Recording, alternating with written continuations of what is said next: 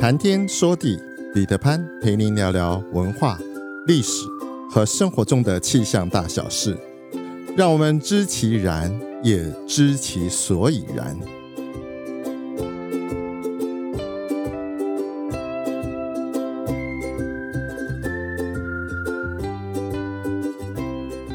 谈天说地，潘大刚空中与您相会。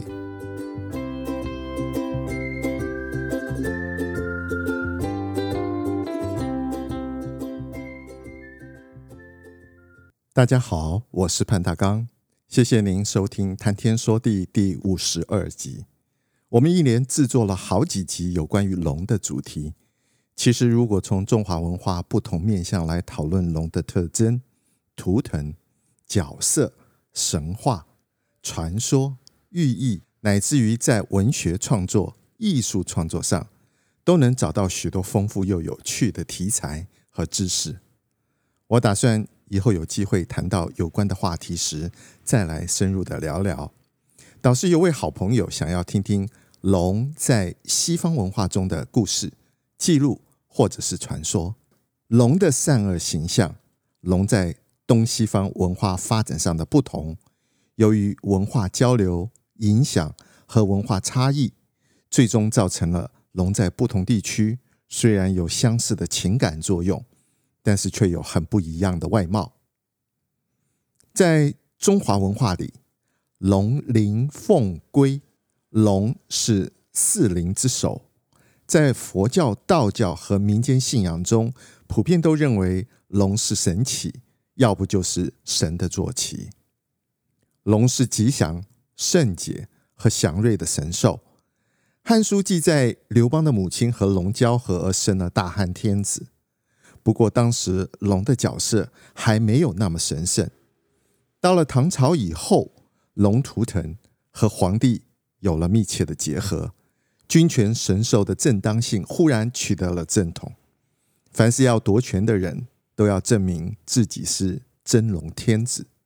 因此，汉室的嫡系和正宗归属成了三国时代的权力关系角力。到了宋太祖赵匡胤。他借着黄袍加身，成了正宗的真龙天子。之后，龙旗、龙袍、龙图腾有了神圣不可僭越的地位。在多数西方人眼中，龙是邪恶的生物。远古时期的西方龙常常被描述成丑陋凶恶的蜥蜴状怪兽，有青黑色的刀枪不入的鳞片，有。蟹形头和长毒牙，甚至于还长出了许多个脑袋。随着基督教在欧洲的风靡，圣经内容让西方龙的形象进一步的跌到了谷底。在圣经故事中，魔鬼撒旦变化成为一条有七个头的大红龙，每个头都戴着王冠，贪婪吞噬新生婴儿。因此，西方龙在基督教的影响之下。最终导致了龙是邪恶、罪恶、残忍不堪的印象。善恶可能是人性最初又最普遍的话题。传统上，在善恶二元论的世界中，善的代表是天使、圣者、圣女、太阳神之类；恶的一方，不时的就会有龙的战队。最早的善恶二元对立的观念，出自于古代的波斯，索罗亚斯德。索罗亚斯德大概是在西元前一千四百年到西元前七百年之间，出生在今天的伊朗东部、阿富汗和中亚一带。传说他在三十多岁的时候，对于波斯传统的多神信仰进行吸收、整理和反刍，最后。主张以阿胡拉马自达为唯一的神，开始传播一神信仰，由此创立了索罗亚斯德教派，在中国俗称拜火教，也叫做仙教。没错，它就是金庸小说中的那个明教。索罗亚斯德教派认为世界原初有两位造物主，一个是象征着光明善的阿胡拉马自达。和另外一个象征着黑暗恶的安格拉曼纽。日本汽车有一个品牌叫做马自达，就是取自这一个信仰中光明和善良的寓意。阿胡拉马自达创造了一切的善，六大善神、宇宙、世界和生灵。安格拉曼纽是恶界的最高神祇，与善界的最高神祇阿胡拉马自达处处对立。阿胡拉马自达创建了十六个善国，安格拉曼纽就创建了十六个恶国。阿胡拉马自达创造了一系列的阿胡拉，也就是善良美好的事物，用它来体现善端。安格拉曼纽他则创造了蛇、凶恶的龙以及其他的不洁之物。在波斯神话中，阿胡拉马自达创造了世界。并且与恶神安格拉曼纽之间的战斗持续了一万两千年。在第一个三千年里，阿胡拉的光明世界和安格拉的黑暗世界同时并存。最早的人类也受着邪恶黑暗的诱惑和误导。索罗亚斯德教派主张善恶二元论，他认为善神和恶神。处处在彼此敌对的状态中，善神的胜利会给人们带来丰收、健康、和平与快乐；然而，恶神则会使人遭受种种的痛苦、折磨和不幸。善恶两端之争中，人有选择的自由。人死之后，将会依据在世间的言行进入天堂，或者是投入地狱。有趣的是，主张一神论的基督教却否定了善恶二元对立的观念，因为在基督教中，上帝是唯一的真神，他是真理。不管是龙、蛇还是恶魔，都是上帝所创造的，他们的地位远低于上帝，自然的也就是为上帝而服务。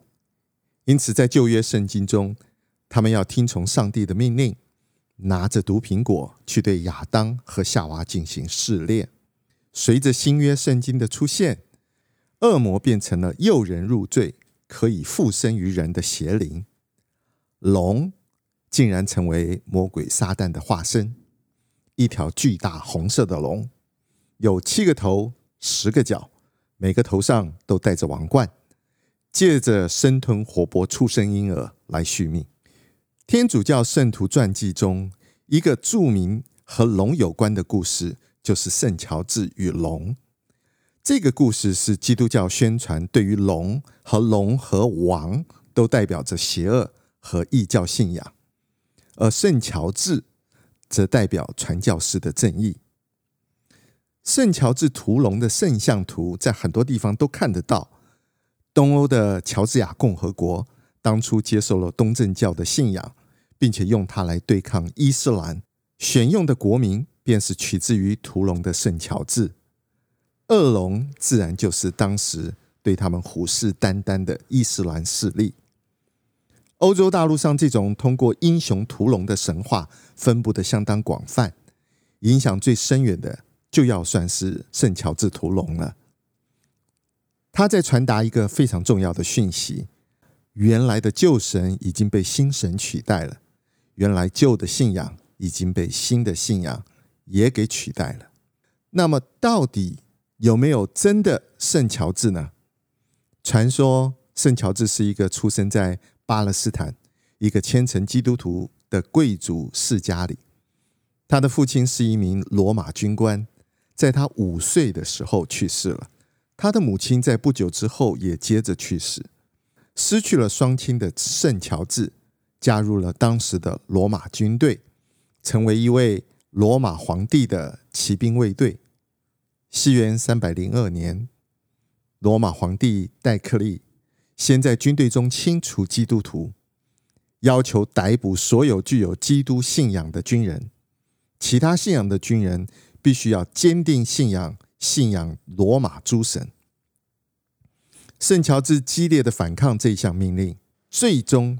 就被处死，也因此，圣乔治得以被封为圣人。事实上，圣乔治有很多可能并不存在，他只是当时反抗罗马皇帝众多军人的综合象征和投射。另外，还有传说，他曾经杀死了在利比亚海边逼迫人用少女献祭的毒龙。类似圣乔治屠龙的传说，在英国、法国、西班牙、东欧、中亚乃至新疆都有类似的变种故事，甚至还演变出了后来的天使 Miguel 屠龙的进化版本。北欧神话贝奥武夫中的龙拥有盘旋的蛇身形体，喜欢囤积并且看守宝物，好奇心非常重。又好暴富，会飞，会喷火，牙齿中含有致命的毒液。想也知道，它肯定是个邪恶的化身。在古代挪威神话中的龙是一条人间巨蟒，体长可以绕地球一周。雷神索尔准备消灭它的时候，却惨遭它的毒液杀害。石中剑亚瑟王传奇的故事，相信大家并不陌生。您注意到了，在威尔斯旗帜中有那么一只红龙。在都铎王朝的亨利七世之后，这一只红龙成为了他的标志，出现在皇室的图腾与旗帜上。慢慢的，这个龙的图腾成为了英伦三岛威尔斯的象征。在中美洲玛雅文明中间，有一个叫库库康的生物。我们叫它羽毛蛇，或者是叫羽蛇神。它是一条长满羽毛的蛇的形象。玛雅人认为，他们掌管着风水，是丰收之神，同时也是死亡之神。在中美洲古老文明中，普遍信奉的神祇。从外观角度来说，库库康也有龙的某一种形式。在东方，龙也曾经经历了文化差异下的变种和演化。由于佛教起源于印度，印度的佛教文化多少影响到我们的观点。印度文化中的 Naga，它是佛教天龙八部中间的龙众。Naga 在印度神话中长得像眼镜王蛇，是拥有多个头的神兽。长身无足无脚，有剧毒的水属精怪类生物。印度人眼中的 Naga 跟中国人眼中的龙，在价值观方面非常近似。或许是当初佛教传入中国，为了能够扩大在本土的影响力，因此刻意的附会本土文化。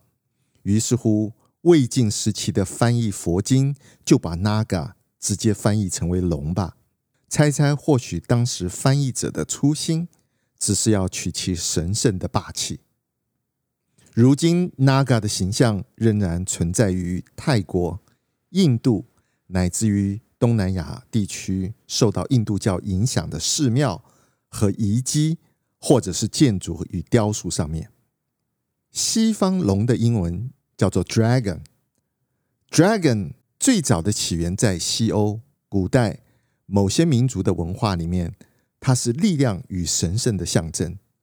然而，在基督教文化里，它却是被形容是邪恶、恶魔的代名词。当马可波罗在元朝的时候接触中华文化的时候，肤浅地解读了东方这一个保守民族的龙文化，他很随意地用了西方 “dragon” 的这一个字。来描述我们文化中间的龙，结果弄到西方人以为中国人是一个邪恶崇拜的民族，这又是文化差异下的误植。真实的是，龙身为百灵之长，在中华文化中有深层的意义、影响与启发。龙不仅常用来象征着祥瑞。它也是中华民族最具代表性的传统文化之一。苍穹浩瀚，气象万千，月运而风，楚润而雨，见为支柱，谈天说地，和您分享文化、历史和生活中的气象大小事，让天有不测风云不再是借口，让天气不再是行动的阻力，而是生活中的助力。想要知道更多我们下次再会。